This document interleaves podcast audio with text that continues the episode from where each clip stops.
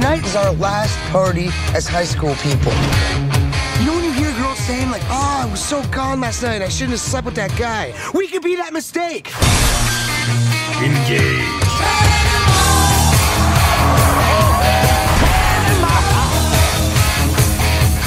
Becca?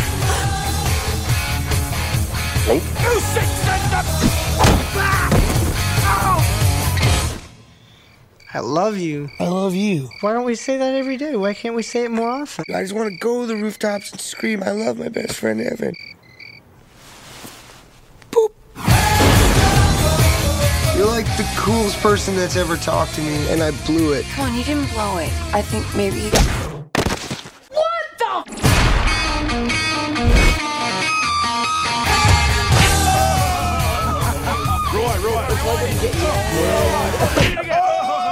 That is bona fide badass.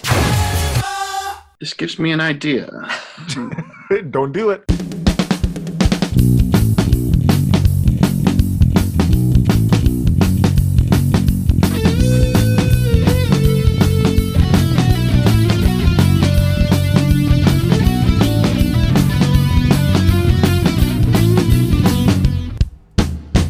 Welcome to Recap and Gown, the podcast where four old millennials talk about the high school and college movies from back in the day when we were high school and college students to find out what made the grade and what should have been held back. Representing the class of 03, I am your co host Crooks. Joining me this week and every week, he sings like an angel and drinks like a fish, the class of 04's own Big Hearn, David Oscar Hernandez. What up, Dave? Not much, man. I saw a movie in a movie theater, and it was What'd weird. What, what do you think I saw this past weekend? The movie, the one that's going to bring the American box office back. F9. Oh, Fast of course you saw F9. nine. I forgot that was of course out. I did. Of course I did. Look, the last Two Fast hours and and 25 minutes, man. Two hours and 25 minutes. Oh, yeah. It goes on and on and What? on and on and on and on. Yeah. The last one that I saw was the first one. It was 90 minutes and it was all about stealing combination TV, DVD, VCR players and Honda Civics. Things No, it's before they had a. It's, it's before they had 160 million dollars to just, uh, yeah, just Yeah, keep adding yeah. stuff, and that's Yeah. what they did. Well, Yeah. hope you enjoyed that. And, uh, you know, uh, well, I'll, we'll talk about it when Fast 48 comes out, I'm pretty sure. Yeah, it's coming. Yeah. Uh, also joining us in the class of 03, she is one half of our very own Texas two step, the one and only big sis, Megan Mills. What up, Megan? Hey guys. Um, had some tacos earlier Mm-hmm. Here in Kansas City. And there is good Mexican food here, so I'm just gonna put that out there. But the tacos that I had tonight were not good. Oh, no. Do you want to shit all over them and really, you know, put them on blast? I do not. I will not do that. But Okay. it was definitely a situation where I ordered the tacos. They came out almost immediately, and the Oh. corn that was like cold still. That was supposed to be on them. That's a problem. You know, tacos don't take a long time to cook, but like if you're gonna do it, like do it. Don't don't give me some pre-made toss in the microwave. Don't like reheat it. Right? Don't Like give there's no need. ah what fuck. Gordon Ramsay would be outraged. Uh, or rounding out the two-step, this podcast chief law enforcement and trivia correspondent from the class of 01, Dana Griffin. What up, Dana? Not much. I also went and saw F9 Oh, on Friday. Um, so about the familiar. You Um, fam- all the way from ways we can ship family, let's ship family. Except that I never talk about my long lost brother, John Cena. Um, anyway, it'll probably I don't know. I was uh it might be the last one I see in the theater because there was like a whole bunch of like oh Wait, did you see all the other ones in the theater? Uh, I skipped some for a while. So I saw one and two. I have the ticket stubs to prove it. Mhm. hmm And then I took a break. And then I think I saw, I've seen eight, nine, and Hobbs and Shaw in the theaters. Wait, Hmm. you took a break during the Ho- Paul Walker era? What were you thinking? Yeah, I didn't, I don't know. I got Tokyo into Drift? college and I feel, yeah, like the, they went downhill and then they came back. And I, you know what? I, my main thing was I missed The Rock. Okay. Well, he's Yeah, he's everywhere. So turn on the TV, you're gonna see him. This Oh, I don't like his TV show, but I missed him in the Fast and Furious I've I've not watched his show. Uh, I I I've watched a ton of '80s and '90s wrestling, so like it's kind of made to hit me in the nostalgia points. But like, nah, that's a, that's a pass for me, pal. Everything else about it is great. the fact that The Rock is in every episode is questionable. But that's all Well, I'll say. This is it's a not show about this is not him. No, no, no. But like he's in it. Like, and then it flashbacks into different periods of his life, and other people play him. It's called Young Rock. So there are three different Young Rocks. yeah. But the current Rock, the not Young Rock, is in every episode as well. And the contrivance to make that possible, I do Mhm. not enjoy. But again, this is not a The Rock podcast, so let's. We can Not start yet. that one. We can talk about that. And see, I thought you were going like, you know, I like Seinfeld, except for the fact that Seinfeld's always in it. No, well, no, he's no. got to be in the show. No, no, no. Oh, brother. Okay, guys. Um, this week we were talking about Superbad from 2007. It's available for free on Netflix, so just watch on Netflix. Like, I don't. I know it's other places. Fuck it, watch it on Netflix. It's free there. Um, synopsis via Rotten Tomatoes. High school seniors Seth and Evan have high hopes for a graduation party. The codependent teens plan to score booze and babes so they can become part of the in crowd, but separation anxiety and two bored police officers complicate the pair's self proclaimed mission. Fucking inaccurate. They're not going to be part of the in crowd if they hook up with these girls. That's not what they're after at all. Evan appears to be, for some reason, in love with Becca. Seth wants to hook up with Jules, so he's not bad at sex when he gets to college. There's no mention of them like getting popular from this. I- Yeah. That I might be think like it's a tangential. yeah, like it might be a bridge too far to actually describe what happens in this film. Like I think it might be like I, I I don't think it's like two guys want to get two girls drunk so they can get laid. And We'll talk about that. We're going to get into that. Okay, Also, I'll- McLovin's I'll in save this. it. Mm-hmm. Um, sure is. Big sis, if you could, give us a rundown of who's in this movie. I mean, who isn't? Star Um, studded, truly star studded. yeah. I think this is the movie where I started getting Jonah Hill and Seth Rogen confused because because Jonah Hill plays Seth. Yes. Um, Well, it's written by Seth Seth, and Evan, and Seth and Evan are in the movie. correct. hmm And then Seth Rogen plays the officer. Anyway, Yeah, I get that. I think And they look that's just where- alike, so I get the confusion. They do look alike, and They do not look alike. They so so like young Seth Rogen looks like Jonah Hill. Brother, I'm gonna put them side by side on the Facebook group and let you guys make fun of Megan because I don't see You it. have to pick a young Seth Rogen. no, it's He's just always been young. This was young Seth Rogen. Curly, Curly haired, hair. Yeah. chubby white men look alike to Megan is what I'm Yeah. hearing. Yeah, they're, they're both they're both pretty doughy in the face. So I'll give you Okay. Anyway, let's get through the rest of the cast. Uh, Michael Cera plays Evan. Christopher Mintz Plasse. I think so. Uh, yep. Okay. Plays Fogel. Bill Bill Hader is in here. Um, plays Mm-hmm. Officer Slater. So good. so good. So good. So good. Um, Martha McIsaac plays Becca. Emma Stone. This was like a wild time for her. She was like in like every single movie at this time frame. This was the first one, I think. This seems to be Oh, like- was it? I think so. Yes, This is before Easy start. A. So this was like Oh. this was like beginning little tiny baby, you know, Emma Stone. She kind of looks the same as Easy A though. She does. She's a, I think she's a little bit thinner in Easy A, perhaps because she might have been self conscious about having to wear lingerie for the whole movie. Mm. We don't need She- I, I I think she looks better in this, but that's just that's my guessing. I don't know. I'm gonna Yeah. put that on her. I'm sorry. Um, so she plays Jules. Uh, Dave Franco plays Greg. Dave Franco's in like one shot of this movie. I don't know why he's in the top list here. Um, Joe Lo Truglio plays Francis. Yeah, back again. Um, Aviva Baumann plays Nicola. Nicola. Nicola. Yep. Nicola. Like Tesla. Mhm. Okay. Yeah. Martin Starr plays James, and Kevin Corrigan plays Mark. Yeah. I'm not sure who those two guys are, but yeah, they're they're def. Oh, I know who Mark is. I don't know who Mhm. James is. I'm just scanning because I feel like uh, David Krumholtz is in here. He is in Hmm. this, and the Hmm. other guy from um, Freaks and Geeks is in that same scene. Uh, That's Yeah. Martin Starr. Is that Martin Starr? Is If that you- okay? So you play James. Okay, there you go. If you look Yeah. around that that that party, it's just all people from Undeclared and Freaks Mhm. and Geeks just hang, just hanging out with each other. Yeah, just his Yeah. homies here to hang out for the day. Yeah. Yeah, Yeah. Danny, Danny McBride's in this. Stacy Edwards. Danny McBride's Um, in this.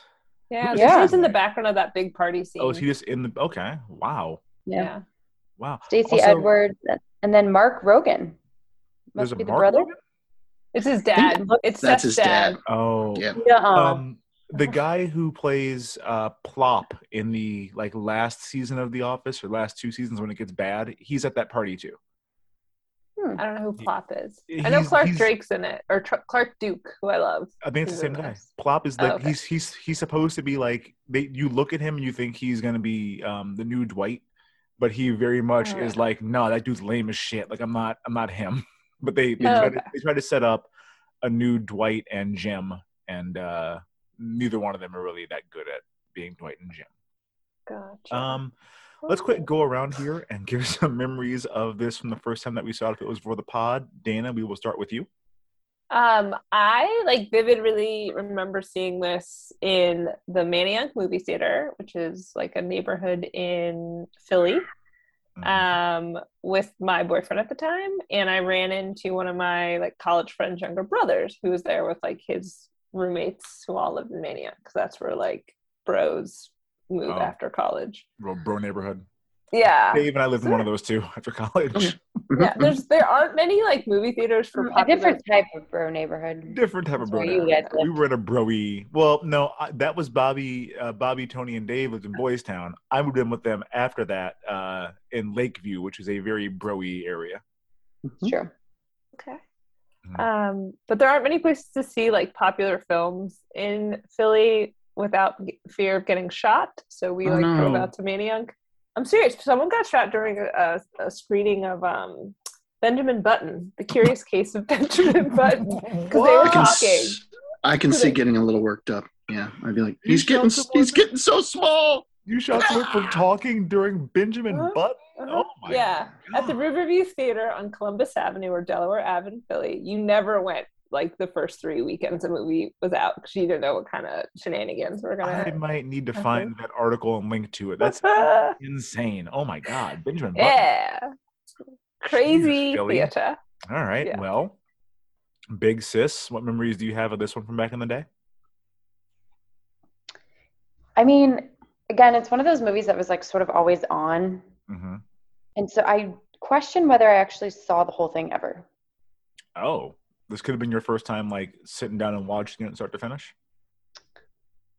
You could say that if I had done that. Have you not finished the movie? Do you not know what happens at the end? Oh no! All right. Megan has still only seen parts of this film. Okay. Yeah, I'm just gonna keep it going. I mean, it's been so long where I've just only seen parts. So why? I want to give you credit because you you're moving, but you have moved and there's artwork behind you and a big decorative clock. like you moved in at this point. I have a whole situation. Yeah, you've got to look at your house. Yeah, you have no excuses anymore. Shame. I'm gonna ring the shame Oh. bell. Shame. Shame. Shame. First of all, I did all of this this weekend, so Oh, I mean, that's why. all right. I'm still gonna get the shame bell sound effect and pop it right in there. Uh, Dave, uh, what memories do you have of this one? Let's see. August 2007. I just Mhm. moved into my apartment in DeKalb. Um, about to start my junior year, and we went to that uh, that theater off of uh, what's I forget, I, was, I forget the name of that that, that main strip over by If it's the. not Annie Glidden or Peace, I don't know what the fuck street it is in DeKalb. there was some other road out there. Where, Two where- roads I know. where where like the Kohl's was and the Walmart is and the Jewel and so on and so forth. And we went over there and we watched it. I don't remember who with. I I I, I was racking my, my my my brain. I can remember the day. We got pretty fucked up afterwards. Thought it Oh, was really funny, and uh, yeah, that's don't don't remember who I saw it with. Okay.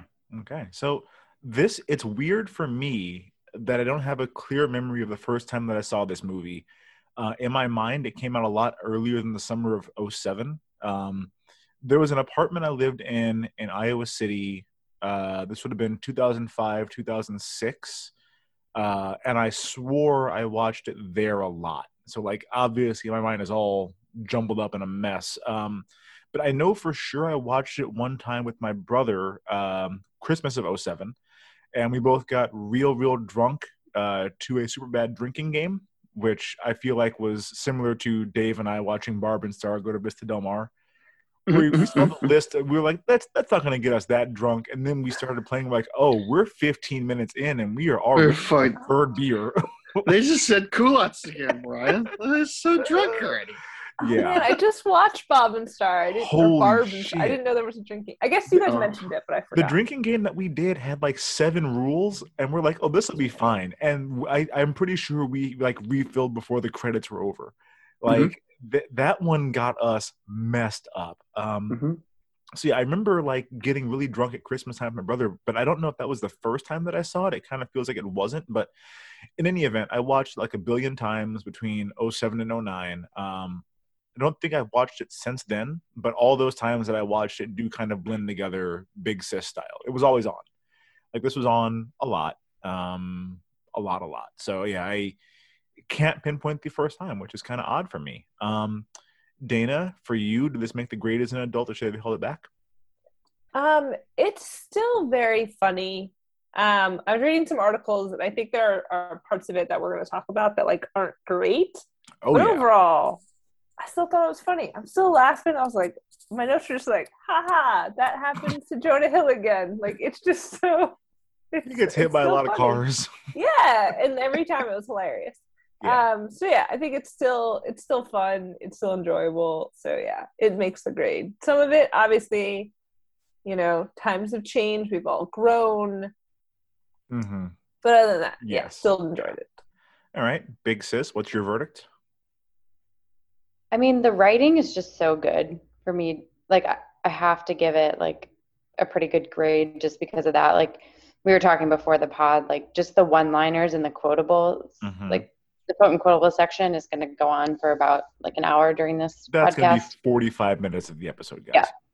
Yeah. Um, but I mean, like, it's just, it's such good lines and they had such good delivery. And for like, I don't know, I think this is like a lot of their like first big film. Is am I right in saying I that? think so. I mean, Michael Cera was in Arrested Development for years before this, but I'm trying to think if he was in like a big movie before this. Is this before Scott Pilgrim? I think so. Oh Yeah. yeah. Oh yeah. Yeah, yeah. So Yeah. I'm trying to think if he was in anything big before this. Uh, I think this was kind of like the breakout role for basically everyone in it. Yeah, I know. Including, So like, it's, Bill Hader it's- and Seth Rogen, for that matter. yeah, it. I like. I'm just like very impressed. I mean, story storyline elements aside, I'm very impressed with like the writing and the acting and just you know how everything kind of fit together. So I'm gonna give this an A minus. Yeah. Okay, that's a high, high mark. A Uh, plus maybe. Dave? I don't know. Yeah. Okay. Whoa, Dave. What I do don't you- know. Um, I loved it. What can I say? Um, I I'm pretty immature when it comes to comedies. So if you say "fuck" in interesting ways, I, I'll usually get I'll usually laugh.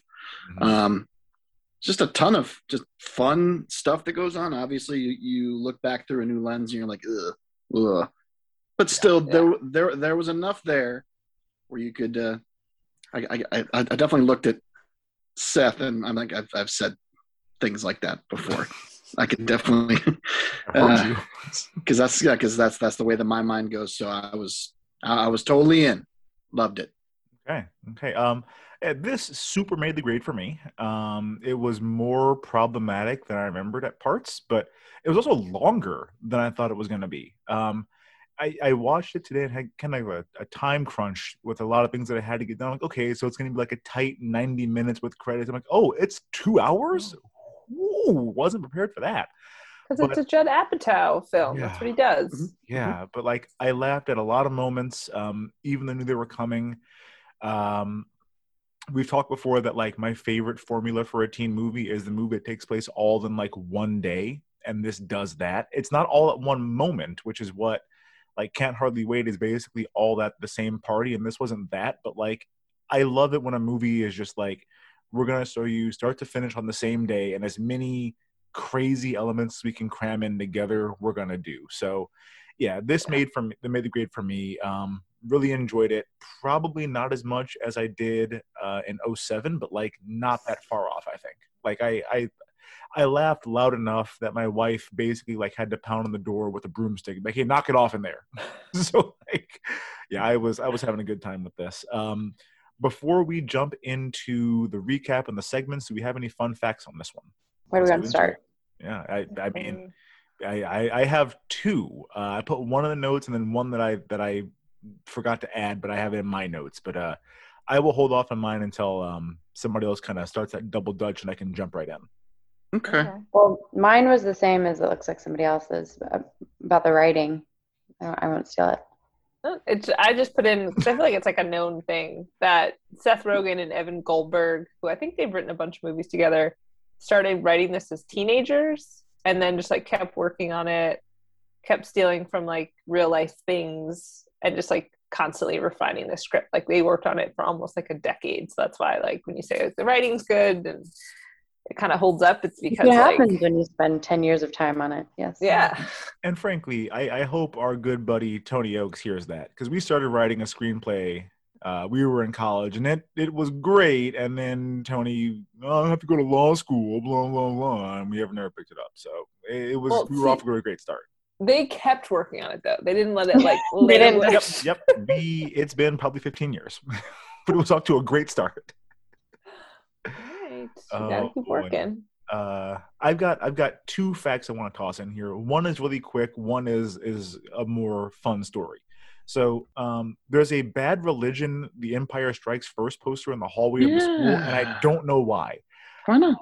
bad religion is among my favorite bands um for sure like top three punk bands of all time for me the empire strikes first is my favorite bad religion album um Hmm. i know I, I discovered them later in life than a lot of other people so i wasn't there for you know, a lot of the earlier albums but like that album is fucking masterpiece and to just like see it nonchalantly in the hallways of a school if there was one christian student at that high school there's a protest the parents demand to be taken down like you can't have a bad religion poster where their logo is literally a cross with the no sign over it in Is the high school hallway Is that on the poster though? Because I don't that's a very specific album cover where it's like, yeah, let's just put this cross, and you know what? Let's put a big red, just yeah that's half their X through that and see what happens. I don't know. I don't think it's on the cover of the album, but the cover of the album is like what looks to be a character from the Book of Mormon praying from the neck Mhm. down in front of a red and black American flag. Like that's got like also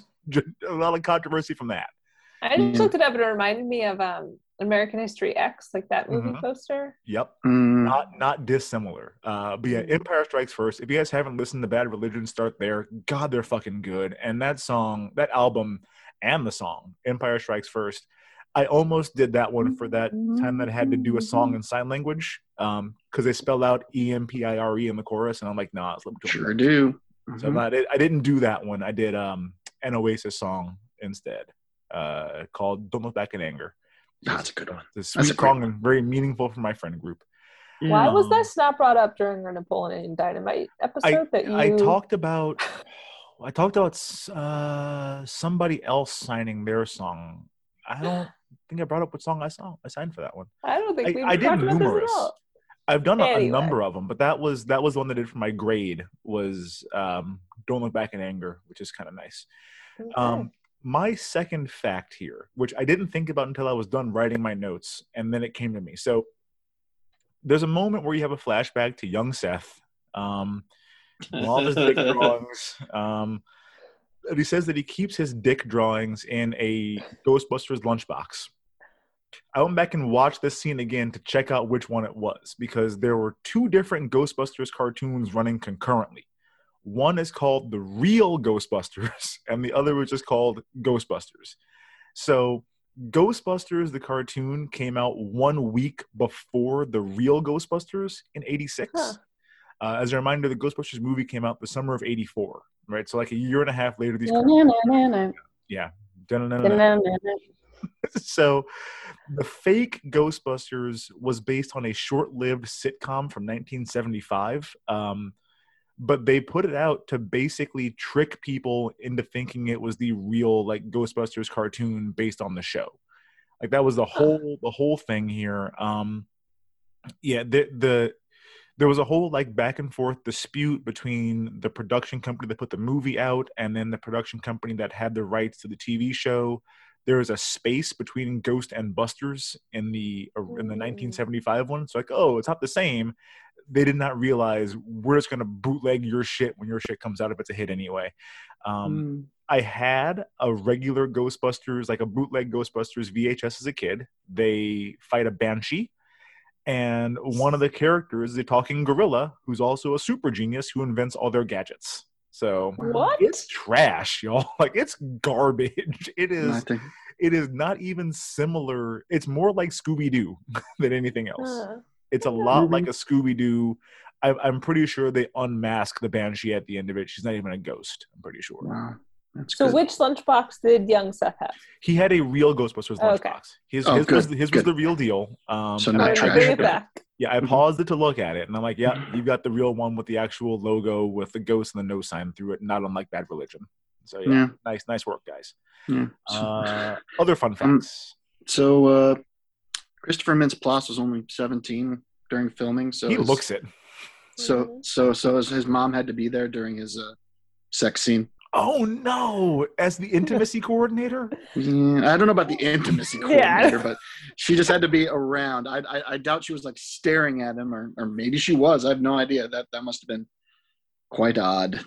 I can't imagine saying, "Oh my God, it's in in front of my mom." Oh, I can't do that. Oh my god, it's in. Well, it wasn't they weren't like really having sex, Well, of course Um, not. but no, I, that'd be super awkward. Just um, to say it out loud. Yeah another thing about filming the sex scenes um michael cera and whatever her name is mcisaac drank before shooting their little uh hookup Was she legit McIsaac. drunk? Because I was like, her drunk acting is quality. i don't know if they were legitimately drunk but they they definitely drank a little before they filmed that Yeah, we Yeah. we're, we're gonna talk about her drunk acting. I think the drunk acting in general in this movie is, as the Spaniards would say, calidad. That is some quality drunk acting that we're looking at. but um, so for the Ebert review, he really liked it. Thank Um, God. Three, Wow, I'm mad at him again. three and a half out of four stars. But the headline, McLovin it. Ba-da-ba-ba. Bert, you know what? I'm not gonna blame him because the editor picks your headline usually, so that's not. Yeah. I'm assuming Okay. he didn't write the headline. Astonishingly foul mouthed, but in a fluent, confident way. Reminded him of Animal House, but you know, more mature, I guess. Okay. uh, and uh, this, this is a nice quote. In its very raunchiness, it finds truth. Because if you know nothing about sex, how can you be tasteful and sophisticated on the subject? Oh. you know that that is not inaccurate i think Mhm. there's something to that like they didn't know what they were doing and so we see that uh i'm gonna eventually pick good boys as a forward time warp and i think Oh. this is a spiritual cousin to that and again those Mhm. kids are so clueless about boning that like whatever they say you're like yeah i get it like you know what you're talking about like these are all foreign terms to you I think that's also like Seth Rogen is, was involved with Good Boys so. as well. it Okay. feels like a Yeah. prequel to this It does. It does. yeah yeah Mhm. any other fun facts big sis you got any Well, y'all took mine, but there's Uh-oh. another one on the list. Oh. It's stupid. I just added that because it's stupid. we'll say I the just- stupid thing if you ever want to see like a scary movie type parody, someone made a like a just took all the Apatow movies and made dumb parody of it called uh, the 41 year old virgin who knocked up Sarah Marshall and felt super bad about it. Oh Jesus! I feel like this just popped up on something. Well, I was searching for this movie. I think on Netflix. Let me look. Let me try. Do we again need right now. parodies of these movies? Yes. Like it, yeah. Or you can just not see that. I, I just saw that title. I'm like, that's pretty dumb. But worth worth mentioning, maybe. I don't need that in my life. I do have one more. I one fun Oh. fact that didn't get mentioned. From Beyond the Grave. All right. Uh huh. Um. So Jason Segel, is it Siegel or Seagal? Mhm. Siegel. Well, Siegel. He read for the part of Evan. I don't Too like tall. it.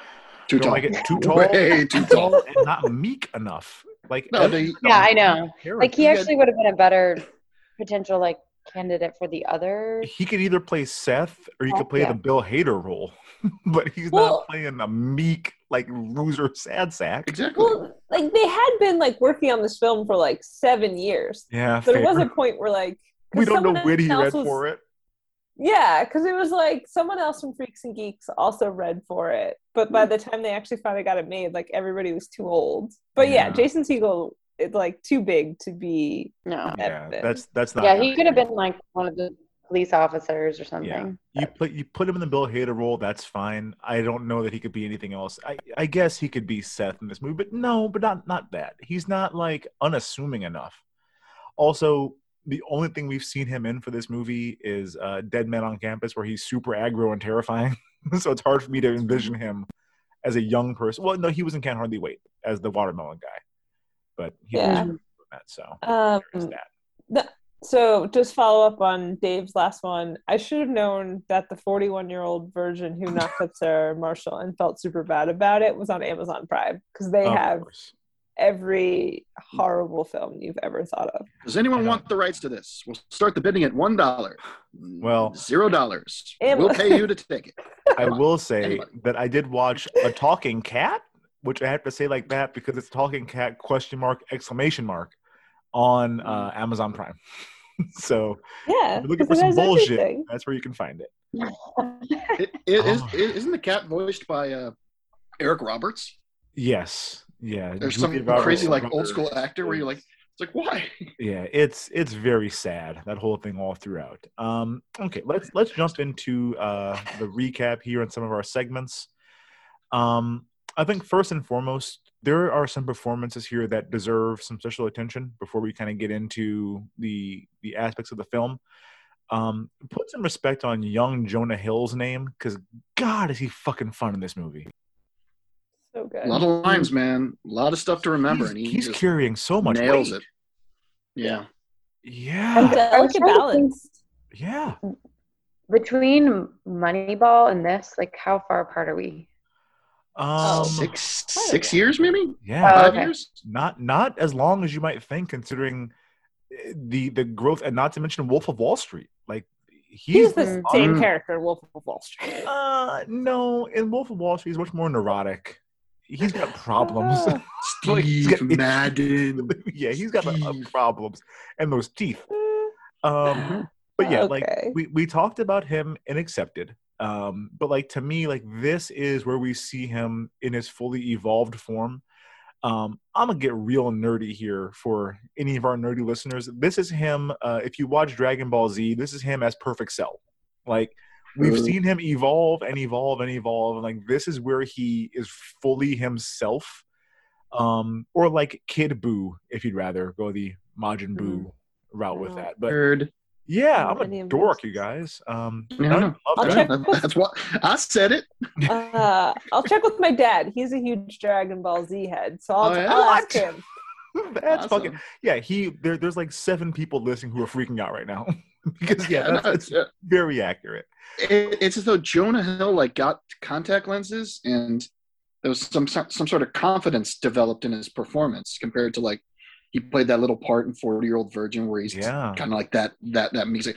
I just want to buy this boot and pay you money it and was- walk out with these. i want to pay you money. He's like that's not how this works. And, and then his accepted character a little more confident but still like the big nerd with the glasses and everything. Yeah, and then in this one he's just like fuck shit ass balls. pussy saying all sorts of shit his confidence Confident. is is on tilt in this movie. Like even though we know that he's kind of putting on a show of the confidence, he's very confident and like outside of that one kid that spits on him, nobody really like bullies him around. Nobody really like intimidates him like that. Like he's he's good Yeah. in this movie, and you know so much of the performance is like top notch face acting and like reacting to stuff.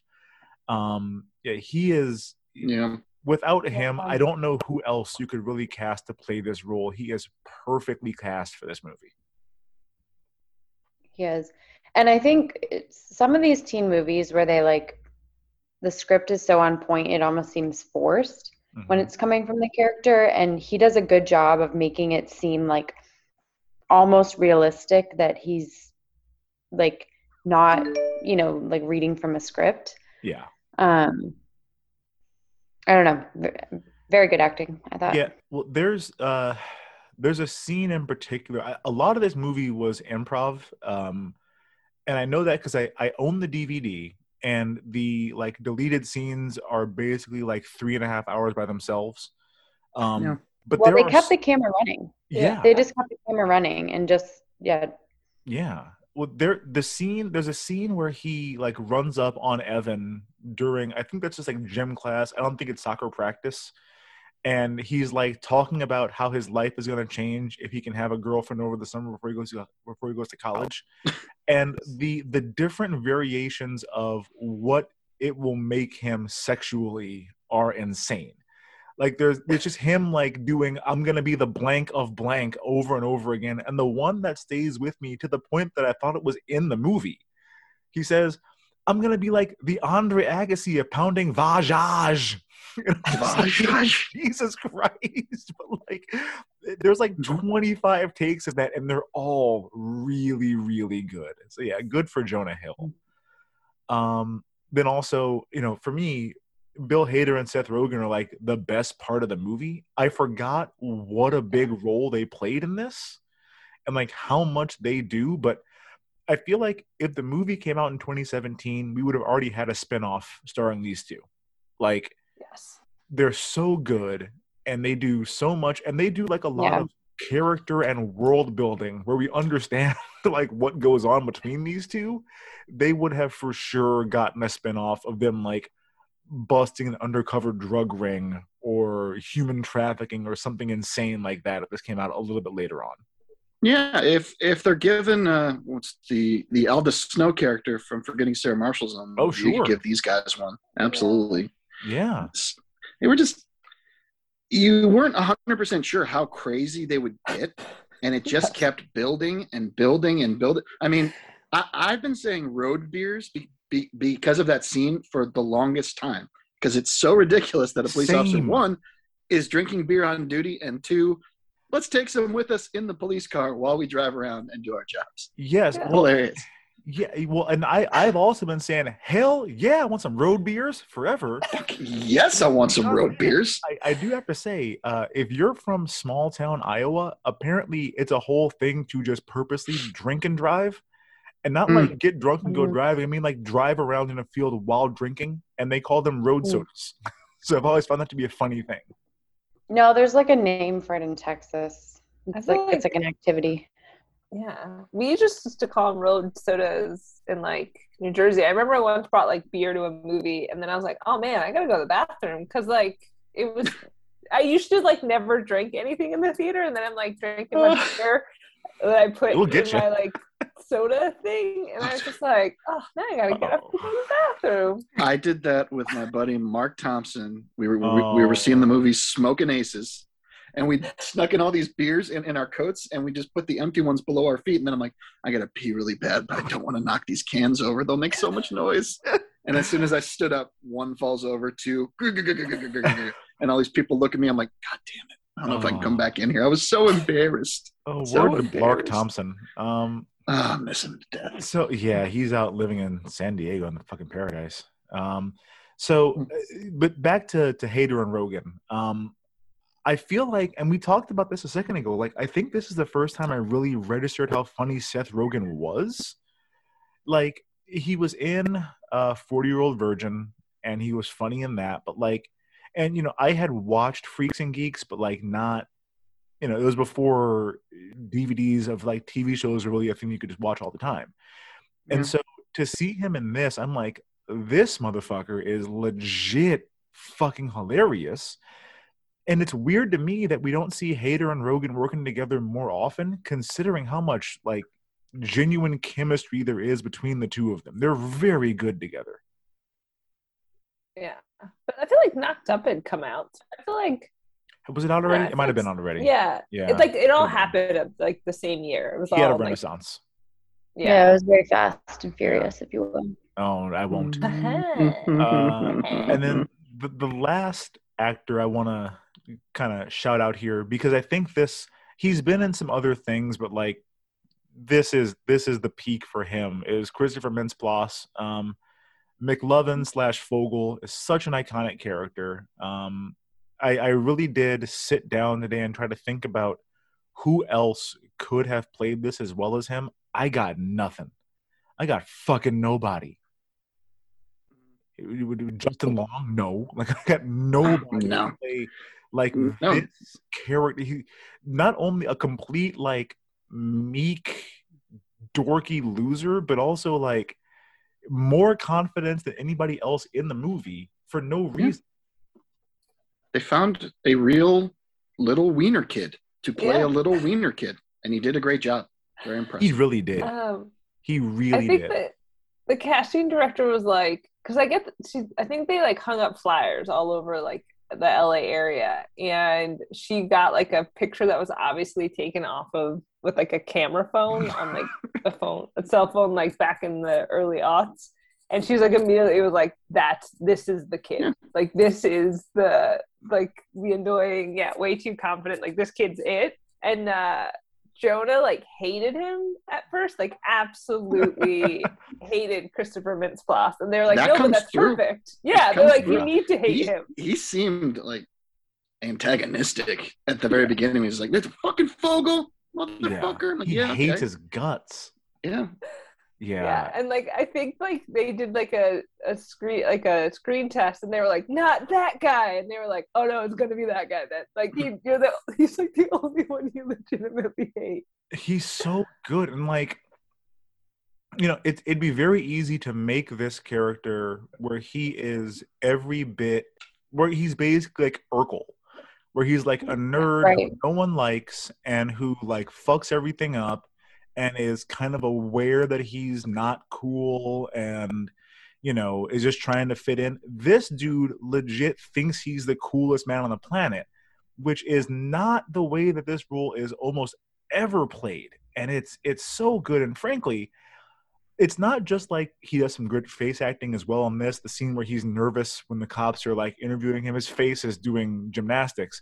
But like it's the fact that i don't think his voice has fully changed yet. Even though he's 17 and like there's so many like voice cracks and like high voice things that he does in this it's just god he's good. Like I, it's sad to me that this is kind of what he's going to be typecast as for the rest of his life including in role models he plays basically the same character. But like That's such a good film. I, I love But it. I have I love it. I have I have two points to this conversation. The first one is he's actually semi attractive now. So I don't think he's Is he? totally yeah. i've not seen him anytime recently Um well I'm just looking at Wikipedia. so hey, Who knows? listen, It could big be- You sis didn't see, your uh, shot he might be listening He Go shows up in uh, what's that? Uh, Carey Mulligan, promising young woman. He shows up in that. i've not He's, seen he's it one of the guys in that one. okay. Um, Yeah. Yeah, he looks similar, but but he just looks older. Looks like he has a little like he grew into his face. I, I guess I I don't know how to describe. He just looks I mean, older. Like, among us I think seen he him was- look best, you Yeah. know? like he he was typecast in that role like he couldn't get out of like the role that he made for himself for like 10 years but i think now he's like able to potentially like move on beyond Mm. um but i will say he did get nominated for an mtv movie award in 2008 for the best breakthrough performance deserved it deserved that Yeah. nomination. Do you know who won that one offhand? Because i'm I i'm curious. Who won that? Jaden smith in the pursuit of happiness. Get the fuck uh, get out. Why? Are you i serious? know. We're really saying like a seven-year-old jaden smith was better in pursuit of happiness. He put- he i am plays a i am outraged.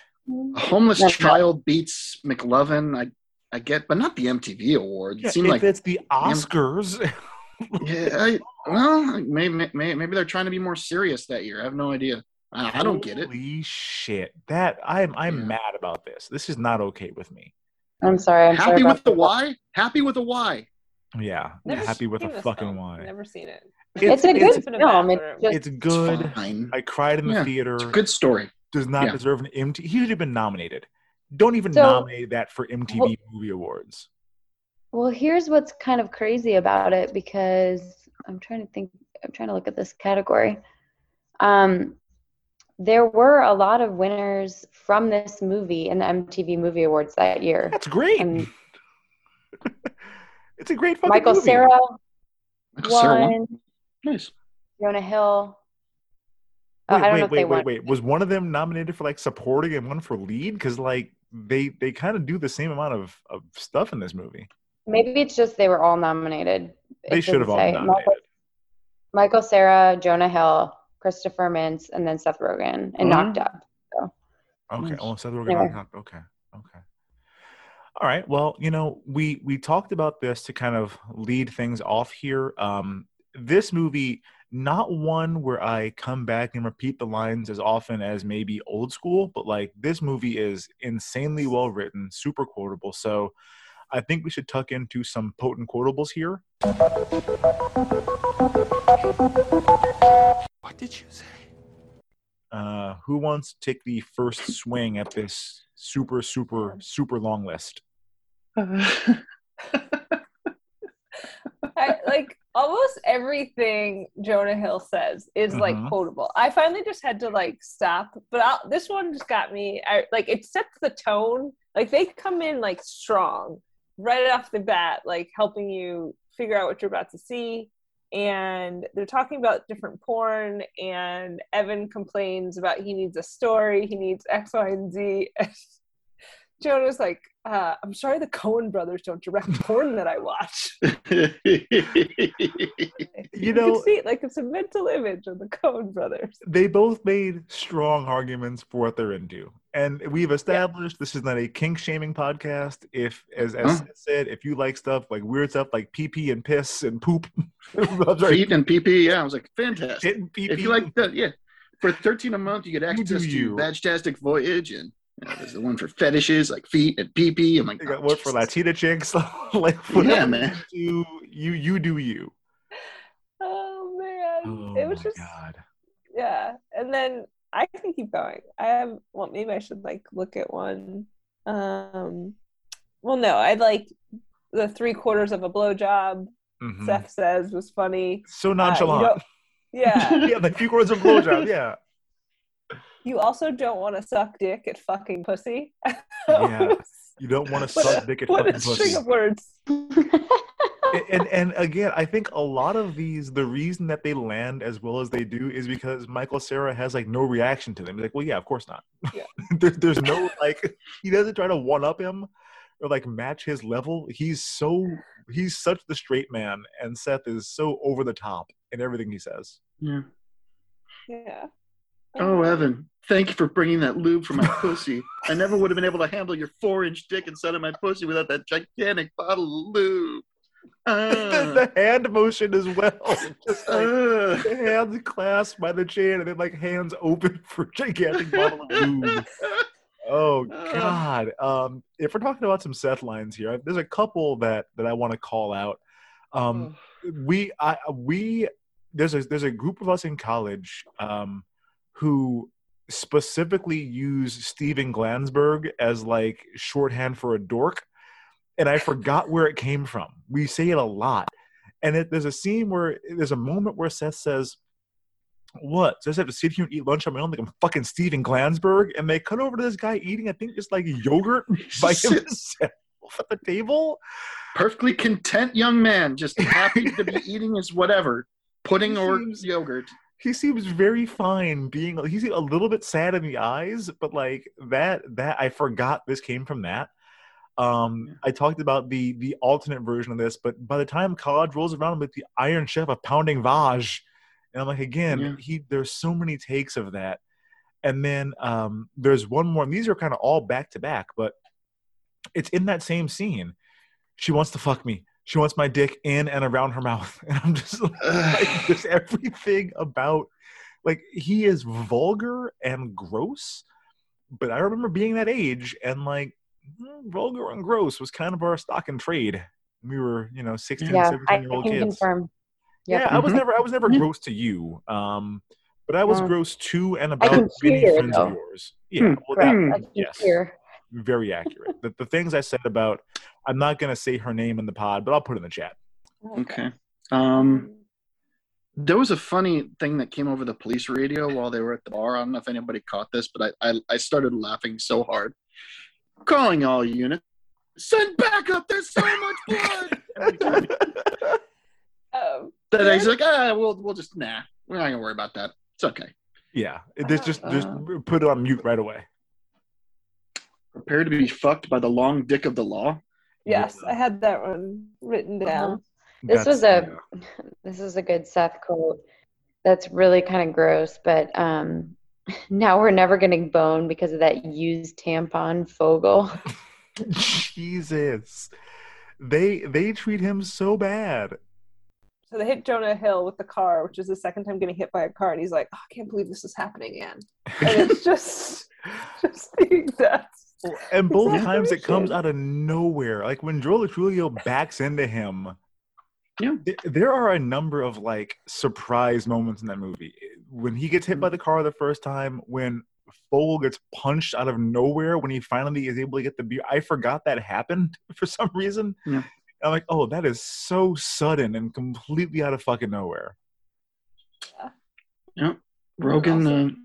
It's like having two cocks. If one of your cocks could kill someone, hmm that's Mhm. fantastic. That's that's describing a gun. hmm Yeah. hmm Yeah. We shouldn't be cock blocking Yes. McLovin. We should be guiding his cock. Guiding his cock, not blocking it. Yeah. He's our friend. McLovin is our friend. And Hader's so mad at that moment. He feels so betrayed. It's like outrage. Uh, Um, I feel like Dave, did you put the one in about Hader's wedding night? Was that yours?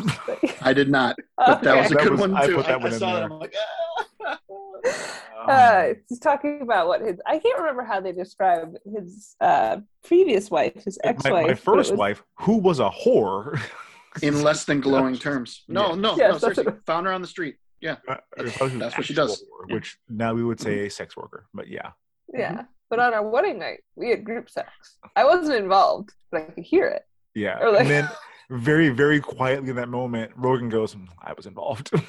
like it's, was it's just very like it's very un- unnoticed. He kind of looks over and it. The same way he goes, it was this bar. when he's like, I met her at a bar, it was this bar.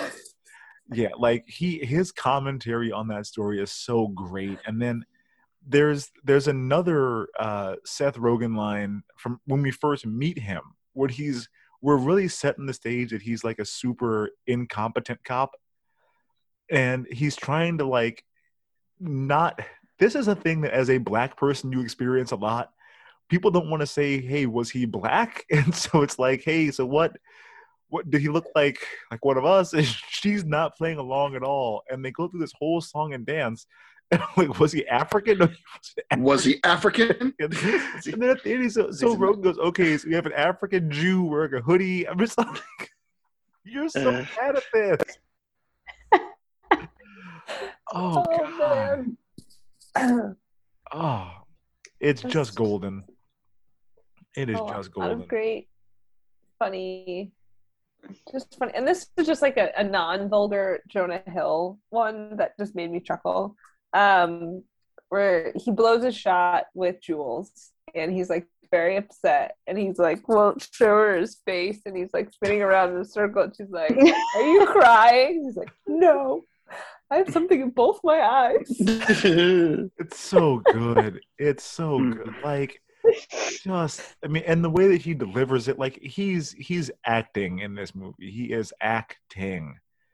Proud of Yes. him. Ugh, Um so funny. I wonder if that was a scene that he was reenacting from I mean from the past. that that feel that feels a little bit too close to home to Yeah. not be a real thing that happened.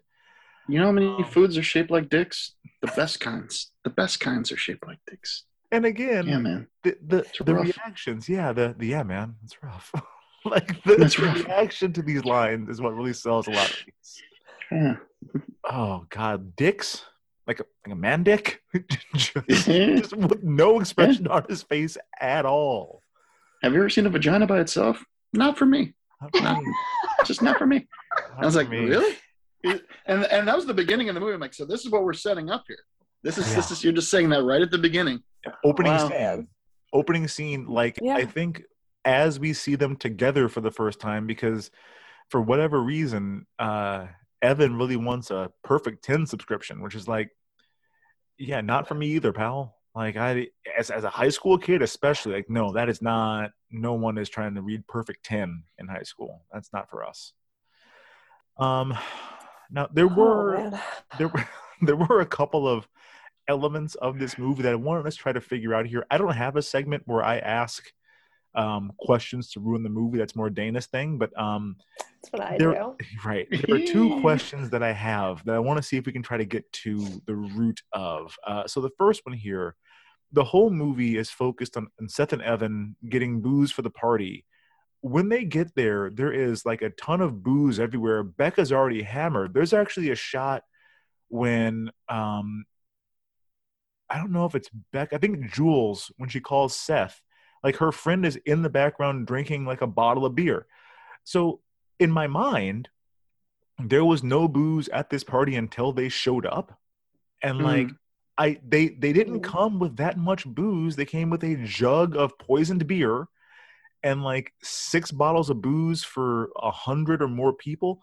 Like the emphasis that they put on them securing the bag as it were and bringing it to the party i think in my mind it's much more to like put us in the mindset of these characters to like ratchet up the pressure that they feel because in Yeah. reality like the party was basically can't hardly wait before they got there like they did they were not necessary for the party to go off True. Yeah. Or, or maybe they were, uh, maybe they planned ahead and just said, there could have been like 10 people doing the exact same thing that uh, Seth and Evan were doing that, that, that night. And maybe there's an even crazier story that happened that we don't know about. We only got to see this, possible but Well, everyone else got there earlier and were successful and brought booze and everyone was having a good time before. yeah because the party got there. in advance of course so like For sure. Yeah. I think they had this made it like up. a bigger deal for themselves. You know what I mean? Like they're like, oh my God, this girl mentioned alcohol. Like I'm gonna have to like the whole world is riding on me and I'm gonna have to figure that out. and again like at that age i get that at that age especially if you're if you're incredibly sexually inexperienced as these two are like i don't want to steal a line from another seth rogen movie but it's like you're putting the pussy on a pedestal like it's pussalaya and like at 17 years old like yes the the the the insistence that evan keeps on coming back to you on it, it has to be the gold slick vodka. Like he's a nervous wreck over this which i get but yeah i think the movie it would have been a funnier joke to me if they showed up and we really made a big deal about how like no one cares that you guys have booze because everyone already has booze like your your Yeah. MacGuffin the whole movie is we have to get this alcohol to the party. You show up and everyone's like, okay, cool. Like you can put it over there with all the other booze. But they walk in and I think I think Emma Stone says like Seth is God when he walks in with a Tide container of clearly Oh. toxic alcohol. That's a terrible idea. I had a lot of Same here. problems with that. Um, It was awesome. So good. I mean, who would choose to drink out of that? High say, school kids. there's there's there's Yeah. residual soap, and Well- we're, we're we're gonna get so sick to our stomachs. yeah, it's like Oh, eating no. Tide Pods. This is where it Yeah. started. Putting I I beer was gonna generation. say, like, is this was this just planting the seed? No, Gen Z's never even seen this movie. Um, I I do have a friend from college uh, whose name was Hans, who went on spring break and would just bring around uh, like a gas can full of Captain Morgan. On on the beach, uh. he was in. I think he was in like Miami or Cancun or whatever, and he was basically like, "Yeah, I can't just like drink out of a bottle on the beach. They would they would see that." So he would carry around like a gas can with like you know fully from the gas station with the spout on it. He's like, Why? well, they're not going to question me carrying around gasoline. Like maybe I have a stalled out jet ski or whatever. And so he would just Num- call it number one, gasohol. I, I definitely would question him Yeah. carrying around a gas. Anybody carrying around a gas can Yeah, on without the beach. a car nearby. Yeah. Yeah. What are you doing? Also, is this the Hans from high school? It's the only Hans anyone knows, Megan. How many you just Hanses said do you know? I'm just Well, he this happened in college. We've known Hans. I've known Hans since middle school. Um, but yeah, there's there's a, a picture of him. He has changed drastically since then. But for a long time, his Facebook uh, profile picture was him walking on the beach um, in like you know his swim trunks with a can of gasoline, looking like he was on the poster from Bad Boys. He looked much cooler in that picture than I've ever seen him look in his whole life, carrying gasoline on the beach to drink out of, like a crazy person. This gives me an idea. don't do it. We're old now. We don't have to do that anymore. I'm gonna Um, do it. The, gonna the, the other question that I have, I think, has come up in a number of these all in one day kind of movies. I want us to try to figure out how much time passes between leaving Evans to get the booze and getting to the party. Um, so I have some signposts here. When they leave Evans, it is still very broad daylight. Um, it's like full Mm-hmm. sun, but they mention they're going to pick up Fogel from work. So it's probably Yes, been sir. like at least three or four hours after school ended, unless he went to work for a half hour, which doesn't make any sense to me. So let's say it's like six o'clock when they leave the house. When they get to that first party where Joe Lo Truglio drives them, promptly gets his ass whooped because he's making a landline phone call in his enemy's house. It is full dark outside when they get there. It's May, so it's got to be like Oh nine my god. by that point. Like it's it's you've been in the car for hours driving with this guy after he ran over you with his car. Yeah. And then considering how many things happen during that party that Joe Lo Truglio drives them to, the run in with the cops, plus the time it takes to physically travel to the other party, are they there before midnight? Is my question. Ooh. Mm-hmm. A lot of shit happens. I, I don't know, man. I'm I don't say know. no. Um, it also is starting like it starts to get darker when they're trying to barter with Joe Lo Truglio. Yeah, that's like it's it's entering dusk a little bit. The the, the shadows are longer, I would say. Yeah, but then jump in the car and it's dark. Bam! Yeah. As soon as the, as soon And as they're on the the car, it's dark. expressway. like it's a Yeah. long drive to this party. Mhm. Yeah. Yeah, uh, probably like uh, probably they're there like twelve thirty maybe. I mean, I could see that. yeah. Later, I'd say based on the drunkenness. I mean, Two high school, I mean, based on the high school. Worse? Worse, drinking- this time, like continuum, or can't hardly wait time continuum? Because Uh, I, I still can't wrap Can't my head around Wait- can't hardly wait time. That one is worse because when they get to the party, it's night. so like that whole movie takes place after like 9 p.m. At least in this one, there's events that happen to set us, you know, set us up for getting to nighttime. But Right. yeah, the other question that goes along with that is like that poison beer is now room temperature. Like you've been carrying True. that around for yeah.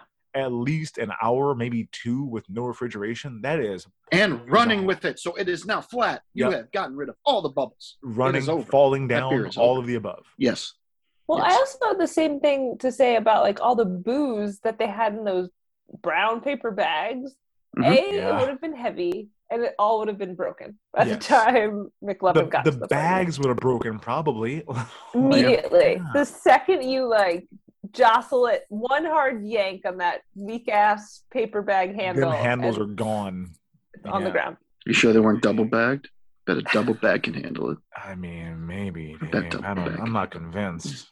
Yeah, Um, I that bothered me. I'm like, all that alcohol, the beer's beer's ruined anyway because there's no way he cleaned out the No. detergent no, thing. you, you can't clean out detergent. The No whole matter how many times you run the water Gone. through it, it- it's not gonna be. He'd have to be there for a half hour, pouring in a little bit of water, shaking the shit out of it, pouring it out Oh. over and over again. It would take forever. Um, I just also thought it was funny that he spent all that time like pouring out the detergent. He didn't take a second to just put a little bit on that stain on his leg. Just Nope. to- nope, Not at all. nope. No, it, it's it's it's just Merlot. It's fine. It's not. That's not a. It's a Merlot. It's just Merlot.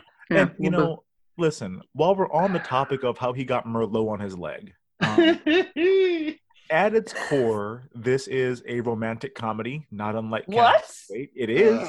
It's all the all the Seth Rogen, Judd Apatow style movies are rom coms. They're all like shitty rom coms, but they're rom coms. Isn't it a more of a bromance? Is it about a relationship between two men, boys, boy To men? me, to me, it's a rom com because all virtually all of their conversation is still centered around them getting to these two girls. So like, I'm. I'm I'm putting Getting my stake down in that. We're getting getting Adam, getting at Jesus. him, whatever. Um, so I think we should pivot to Love at First Semester. And the reason that I wanted to go to this after the Merlot stain, uh, watching that scene go down, I was like, this is the difference between high school and college guys. Because thinking back to myself in high school, if I felt like there was a girl who was into me and tonight is the night, I, I feel like everything else kind of fades away. That's my only, my one and only focus. If that's college me, and I'm at this party and there's a girl who is aggressively grinding on me, I'm like, who is Jules? Jules will be there tomorrow. I can call Jules later on in the summer. Like I, uh, you know, for lack of a better term, uh, bird in the hand or two in the bush. Like I'm not gonna stiff arm, you know. I know what happens after the fact, but in the moment, even when he's dancing with her, he's like looking for an escape plan. Which, as a high school guy, like I get that but as if this was a movie that took place a year later, he'd be like, "Yeah, all right, this is where my lot is for the night." Mm, that's fair. Yeah, That's, yeah. that's, that's This is logical. why- that's This is why men are that's- douchebags. Oh, Yeah. would you stop? Would They're you pretty stop? awful. You you would be in the same boat if there was some girl grinding on your leg. you'd be in the same boat. Oh man, I, I did I did want to get into uh, you know all these individual pairings here. Um, Seth and Jules obviously are kind of like you know the showcase couple. Uh, did we want them to wind up together or not? I'm again going to argue with this conceit. The love story is between Seth and Evan, but I will, will fine. We'll make it heteronormative. Oh, we can talk about their love. Love. as well. no, no, they they they tacked that part on to the end, so it didn't seem like they were falling in love with each other when they were just in sleeping bags next to each other and having a very probably the most intimate And conversation booping. of the entire Yeah, he booped him in the nose. entire He movie. him right in the nose. twice, boop boop, Yeah, maybe three times, boop. I Could think be. it was, I think it was two boops. Two That's all I'm saying. Anyway, it's, it's their love story. These Yes. just. I, I I kind of agree in the sense of like I'm not like th- their their love story is their friendship, right? But Yeah. like the like the Jules and Becca thing, even though that's like kind of like at the base level of how the story is like centered around, I really don't think like it matters if we care if they get together or not. Like that's like sort of not even the point. Um Mhm. It's more they're like sort of pawns in the like the creation of this of this story of this like best friend kind of duo getting into all these like crazy things. Okay, so we have we have Jules here as the MacGuffin rather than like the alcohol they're chasing after. Uh, for listeners who don't know what a MacGuffin is, it's just like a literary device. It's just like a it's something that doesn't actually matter what it is. It's just the Yeah. one thing that makes the whole rest of the story go. The ring in Lord of the Rings, um, Yeah. The suitcase in uh, Pulp Fiction. Like it's just it's just the thing that exists to move the plot along. And in my See mind, Alfred Hitchcock. It's an interesting, yes, interesting device. the Maltese Falcon. In my Mhm. mind, watching this, I'm like, oh, the alcohol is the MacGuffin. Like the alcohol and getting to this party is what moves the whole plot along. But now that Megan brings this up, I do think that sex with Jules is like the one thing that drives everything else that happens in this movie. That is a that's a good point. And So it's not really like they got together or not. Like it doesn't yeah, matter. and it's like not really in a way where we care if they're like together or not. Like that's not even Mhm. the point. Anyway, I, I just ruined your whole segment. so No, that's fine. I'll, I'll, I'll recover from this. I'm gonna say I didn't want them together. Yeah, Like, that's fair. That's Yeah, I- logical. I'm sure when I was young, I did. Um, but the movie doesn't give us a reason to believe they had even like a real friendship before foods class that day, where he did seem to charm her, you know, while he was also like air humping behind her and making a jack off motion with eggs and a spatula. Yeah. Um, but like as an adult watching it, his whole plan was to just get her like wasted so that she would give in. And I'm like, well, that's not that's not great. And then when he did kind of have his alone time with her, he aggressively kissed her out of the blue and then headbutted her square in the face. I'm like, I don't feel bad for you. What the The fuck? the, the what the fucks in the movie are great. There's that one. Ugh. There's when um I think that might be Evan pukes on them outside of the titty bar, and he's like, "Oh, what the What the fuck!" fuck? It's so good. Um, oh, that whole scene of reca- recounting what happened on like Perfect. a weekend, uh, that actually happened to Ev- Seth Rogen and Evan Goldberg and like their other friend. That's I can't remember the other friend's name. Yeah, That- so that's a big Sam Vogel was the other person. That's so that's so great. Like, because yeah, I I think I've also done that same thing where it's like, oh, I had a lame weekend. I have a girl to impress. I'm gonna make it sound like I had a great time. And if they would have had like a running flashback of what my weekend was. Also pretty fucking lame, I'm sure. Um, They also that was the the big thing in Easy A, where she's like, "Oh yeah, Yeah. my weekend was crazy, and it was just That's listening to. Pocket Full of Sunshine." Over and over again. Oh boy. Um, now, while we're talking about Seth and I Jules- literally just got that song out of my head. oh, well, congratulations. I won't Back sing it. there. So so just just um, Yeah, we, we um, shouldn't. just let it go. Um, it'll go away. Hell of an earworm. Yeah. Um, but now, do we buy uh, at all that Jules would have given Seth another chance the next day after their encounter? Uh, I will remind you, they didn't speak again after he headbutted her in the face. There was no like goodbye, I'm leaving. That was the end of their interaction. I feel like she probably because like so the reason why like he's like I gotta get her drunk, but then it comes out she doesn't actually drink. Yeah. He's drunk, she's not, and I think Of course you drink. You drink. Like, drink, you drink. No, that's not. No. so so awkward, so uncomfortable. Mhm. Um, but I think she's used to seeing people sloppy. So like the next day she might be like, All right, you were sloppy. We can chat. Like I think she might give but like whatever they tried to say, like, oh, something romantic might happen. I don't know about that, but I think she might like be like, All right, you were stupid last night because that's what people do when they get drunk. Yeah, I get that. I, I didn't drink till I was 21. And so basically, every girl that I interacted with, whether it was like romantic or she wanted it to be romantic, which I have a story that's not for this pod that is about that. Um, Ooh. yeah, I'll tell you guys after the fact when we finish recording here. But yeah, I think um, as a sober person, when you're around a lot of drunk people, you are kind of used to that. On the other hand, like I've I've had a girl who this is not the story I was going to tell, but I, I've had a girl who did have a thing for me, who I was aware she had a thing for me. She got very drunk, threw up onto my shoes, and then wet her pants mm-hmm, mm-hmm, all in like a mm-hmm. 30 second span. Like it was, it was the exact same time basically. I, I, if I would have seen her the next day, I'm like, hey man, let's go get me some shoe cleaner together, huh? I'm like, I'm like, no, like you, this is gross. Like get your shit together. That's This very can't be my week. rude. Oh man. I don't want that future for myself. People they weren't like gonna go get married it was just like can i talk to you like can i be a human to you the next day like can i treat you like a person like i If feel it like was- you have to If it was him, You want to come buy me some cover up or something? Yes. If it was him proposing that and she'd be like, all right, I'll give another try. It seemed almost like she was, this was very much the male gaze where it's like Yes. she was the one who was like, okay, buddy, like you had a hard time. It's okay. Like, I, I feel like, especially if you're Emma Stone, who the movie sets up as like a cooler, popular kid than him, she's not going to be like, yeah, you headbutted me square in the face. No, I'm gonna forgive that. Like, it seems like she'd probably be like, "Yeah, you had a chance and you blew it," but that's just me. Um, now on to Evan and Becca. Did we buy him being so hesitant to hook up with her when she's drunk?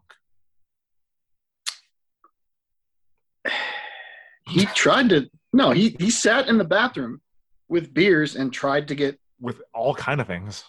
equally as drunk or drunker. So he's like, so it's so it's okay then. It'll be okay. I'm like, and, and you see him like kind of vomit because he's drinking the beer too fast. Yeah. That- that the was, uh, ouzo, and he's like Yeah, he ethically ouzo. speaking is this okay Ugh, ugh, Yeah, who who in high school is just chugging ouzo?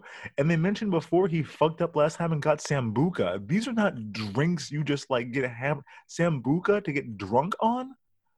That's an here's the thing you probably grab whatever is around that mom and dad won't notice is gone Yeah. and it is ouzo and Sambuca Oh my god! Yeah, you're gonna die. That's what you're gonna. Let's drink the Rumple Minze. Dad, mom, mom and dad hate the Rumple Minze. I'm oh like, As Everybody does everyone. Yeah. Except Oh, for you, yeah. Dave. You and your Rumple Minze and your your fucking Malort. Like your taste buds are minty. Ah, they're destroyed, Yeah, obviously, they're but uh, fried. still love them. Still love them. I in my mind, like watching it, I don't. It it seemed unrealistic to me that he went through all of these hoops, was so serious about bringing her the Goldslick vodka, which I mean, what what was the one? What was the the vodka that was the drink that was based on? Um, Goldschlager. Goldschlager. Goldschlager. Yeah, that is. mm-mm. That's another great one. You, you guys don't know. You That's a- just that's don't a know. No, I. I drink do for know. That's girls, why Dave. I'm saying that. Yeah. that's a drink for undergrad college girls. You know. like to see how how serious he was about getting her this liquor specifically to get her drunk and then like aggressively dodging her genitals when she threw them at him i was like this I don't know. I knowing kinda- what it's like to be that age i'm just like i don't i don't think you're gonna be like jumping out of the way of this you might feel like guilty during and after I don't know. I feel like he got in that like he he never felt comfortable with the plan. I feel like he argues with um Seth about it, like calling him like selfish and which I was like good on He's Evan for doing friend, that. Like yeah. I think he really yeah, like I think he would really feel uncomfortable. And then I think to boot, like he because he felt it would be unethical to not be the same level as drunk, I think he went too far and then was like, Oh, no. I can't make anything happen. Yeah, that it, it could be that too, or he's just like, what the there." fuck? What the fuck am I doing after everything that's happened tonight? Am I? This is really. I'm really gonna do this now too. Yeah, I Is this felt gonna like make things was- better? Yeah, I think he he's was got a head on his like- shoulders, and he's like, figured it out. I don't know. Yeah. He was just kind of like going along with it. I feel like I don't know. Like I, I think he's like a genuine nice human is is what he portrays. And so even though he was saying that that was like his goal, like I don't, I really don't think like I, I don't know. He's too, Yeah. too nice of a guy. I'm I- gonna do you it. know because because it's him because it's michael Cera in this role i could be Mhm. like okay and i think a lot of that is because i know him previously as you know george michael bluth. And i'm like the kid that walked with his head down for however many miles that was to get home. Yeah. like i i could see i could see him being sad enough to just be like i can't this can't be.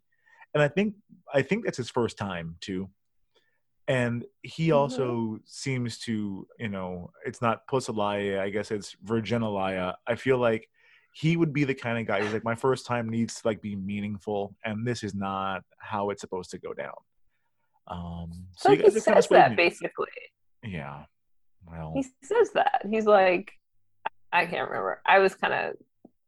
I finished up the movie today, my rewatch. So towards the he- end, I got a little. But he also said it was pimp. It was like I was a pimp. It was like I was one of those pimps when he mentioned that he offered to buy her the alcohol himself. So it wasn't even like he this seemed to be okay with him earlier in the day. And as the day went on, he's just like, I, I can't do this. So He got scared. he got scared. Yeah, I mean, you know how kids in like high school are. They say shit all the time and then they don't do it. Or I saw all Vice of versa. shit. Yeah, that's true. Um now we Wait, Can I Oh, ask one more question sure. about the Evan and Becca? So, Yeah. um, the hookup is so uncomfortable. it's great. The dirty talk is so uncomfortable. Some great But- lines. When she was like doing all this stuff, I was like, "Is that what sex preamble was like?" No, because Sex Preamble didn't have any damn charisma. I if if that's what Sex Preamble was doing, I would have had so much more fun with it. If she was Okay. swinging her shirt over her head, talking about doopy doopy doop, I would have had a lot of fun with that.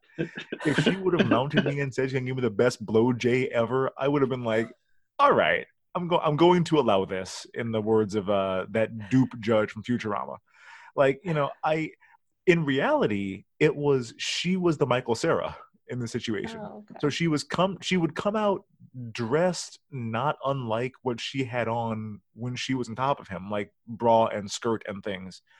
But her whole delivery was like, "Is this okay? Like, is do you do you like this? Is this am I am I is this am I doing it all right?" And I'm just like, "You can't you can't do that, sex preamble. You can't like you can't come out with your hair teased to the heavens, looking like you're straight out of a Whitesnake video, and then present yourself as Oh. George Michael Bluth. like, it's not gonna work R.I.P. out. Tawny Kitaen. R.I.P. Oh, passed yeah. recently. I, I really could have said Quiet Riot or somebody, huh? That's on me. Mm. um, okay. She's not in the band. She's in that one video. she's the most famous member of the band. Um, now, Okay, I just had to check because as I was like watching it, I was like, "Is this what sex preamble?" th- again, y'all, I wish that's what it was because I would have had a lot of fun with that. I had none of the fun of that scene. Um, Okay. The puking would have been rough, but everything leading up to that, I want to hook up with you so hard. like all of those lines, I would have I would have had a lot of fun as like a high school, a college freshman, like really enjoying all that mess. Okay. Um, now, you know, we while we're on the topic of their hookup, uh, this movie did have a couple of pretty problematic elements, and so No, really? uh, No. yeah, yeah, there's a couple. So let's get into uh, what's your problem. Um, let's start with uh, the the premise of the movie, which is basically that if a girl doesn't want to have sex with you when she's sober, just like get her drunk and then it's okay. Um, Um, I believe the line, which I didn't do in, in potent, potent quotables, was you ever hear a girl go, Oh, I was drunk. I shouldn't have fucked that guy. We could be that That guy. mis- we could we be can that be that mistake. mistake. oh, that mistake. Oh, Yeah. Jesus. Yeah, Oh, so it- it's man. just there the the the normalization of rape culture throughout is is kind of a mess, and there's not You know, we're working on consent. We're still in the 21st century, realizing. still don't fucking get it.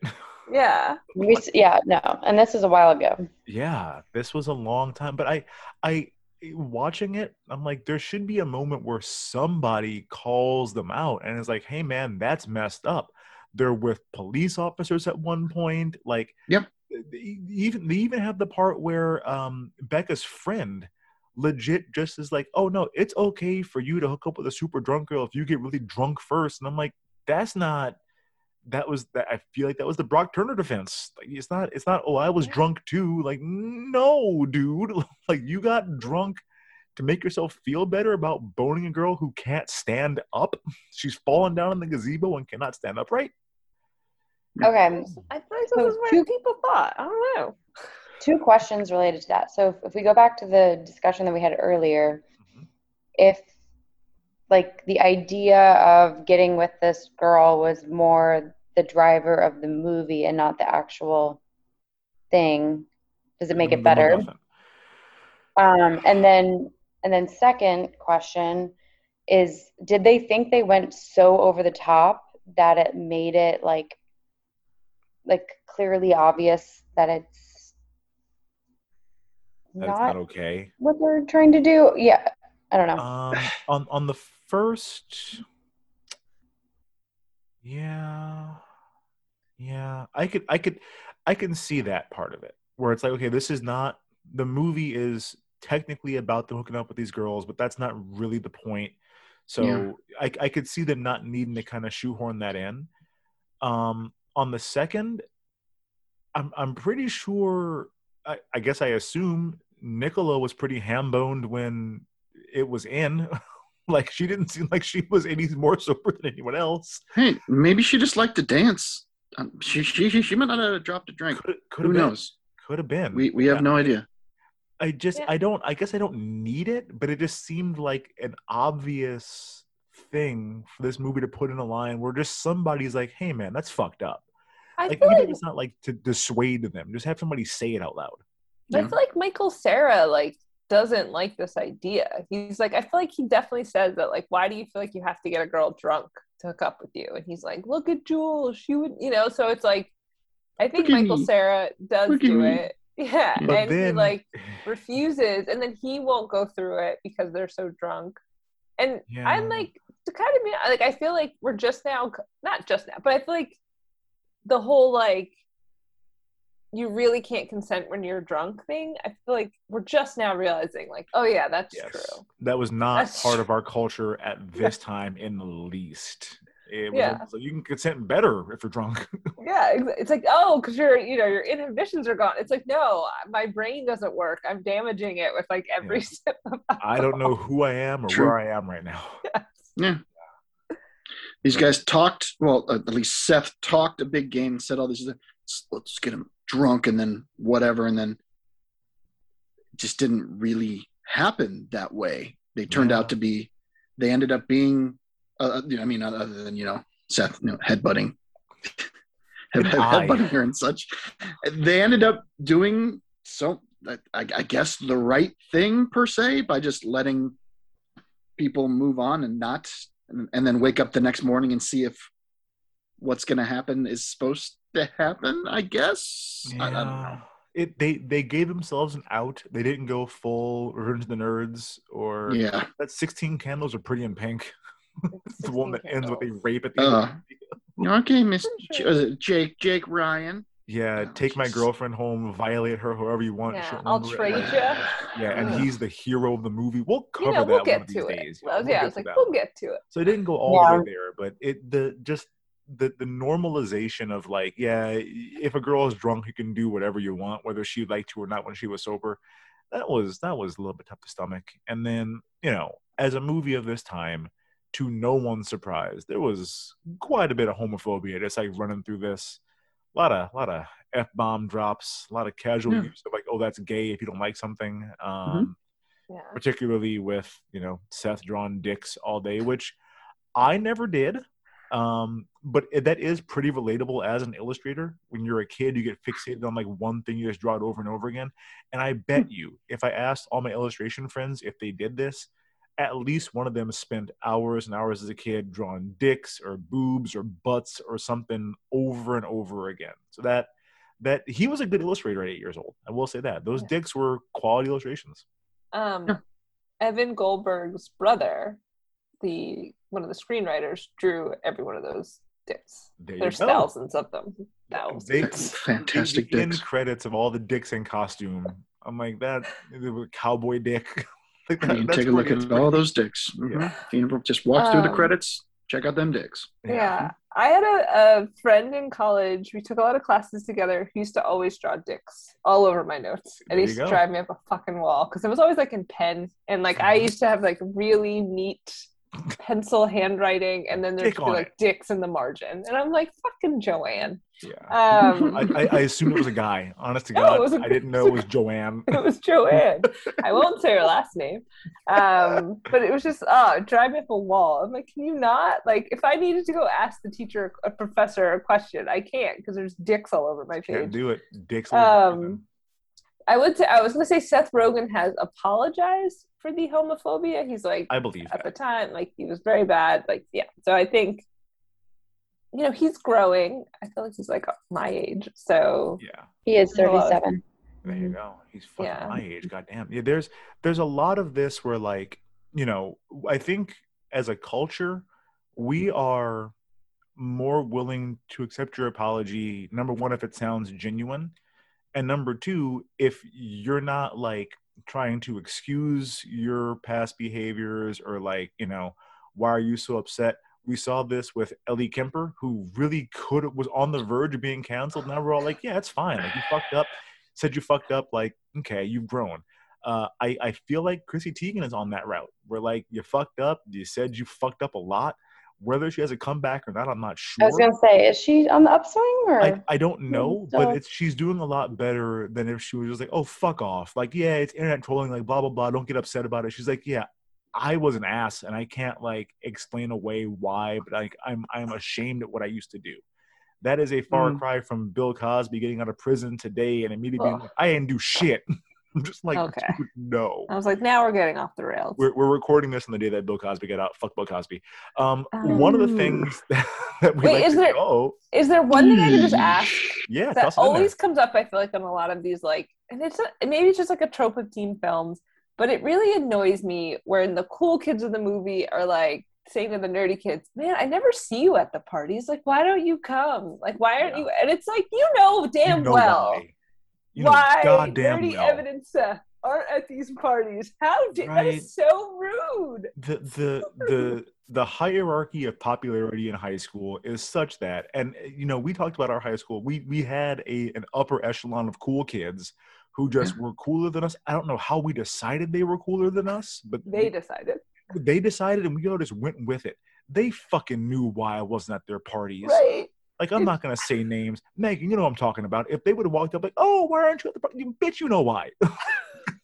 Shut the fuck up. Like you know goddamn well why And like, no, they're just like, oh yeah, I'm busy. And it's like, no, because I'm a fucking dork and you don't Yeah. want me there. Like, you know, you saw that guy spit on me in the parking lot. You could literally just say, "Come to my next party," and then just be solved. Shit, You know why I'm not there? Because I am the 99%. Like that's why I'm not your parties. Because the one percent get to go to your parties. He, just Uh, kept, he spit yeah. and then he just did the nose thing. I'm like, Oh God, People I are so I would hit that. He wasn't even like buff looking. I would have hit that some kid. was there some kind of phlegm epidemic? Because I remember back in high school, people were just like, Yeah, I'm like, that was why, a whole. why is everybody spitting, man? Uh, I blame Beavis and Butthead. They were- Is they that were right? Big loogies, yeah. oh yeah, we're all we're all stuffed. I, I don't know. yeah. I don't know. Uh, pollen was bad in the, Yeah. the mid aughts. Um, That's the only. It just irks me. I just I hate that. Like, why are you at the park? Because It's a I'm lame a fucking trope. dork. it's a That's why. lame trope. Yeah, Yeah. you know exactly why I'm not there. Um, now, one of the things that we like to do on this pod is take a look at kind of a minor character and see if this movie was the start of big things for them, the peak of their whole career. So it is time for an IMDb deep dive.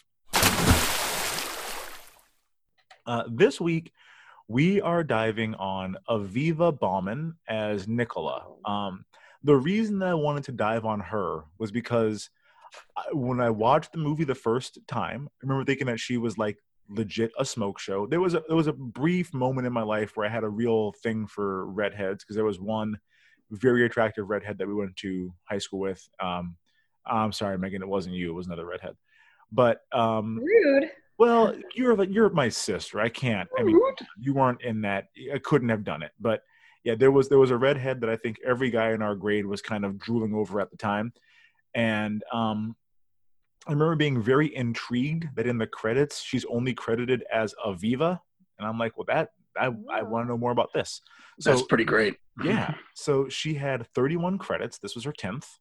Um, I assumed that she was like a singer, which would partially explain the one name thing.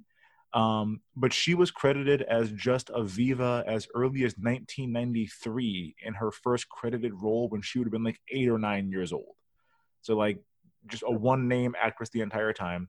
Uh, she was previously in Malcolm in the Middle and Cold Case. And then after Superbad, she did a bunch of police procedurals. So she was in Criminal Minds, The Closer, NCIS, uh, Law and Order LA. Um, she was in Burn Notice, which is not, you know, a police procedural, but it's kind I of. a- like Burn Notice. Great show. Um, uh, Good show. yeah.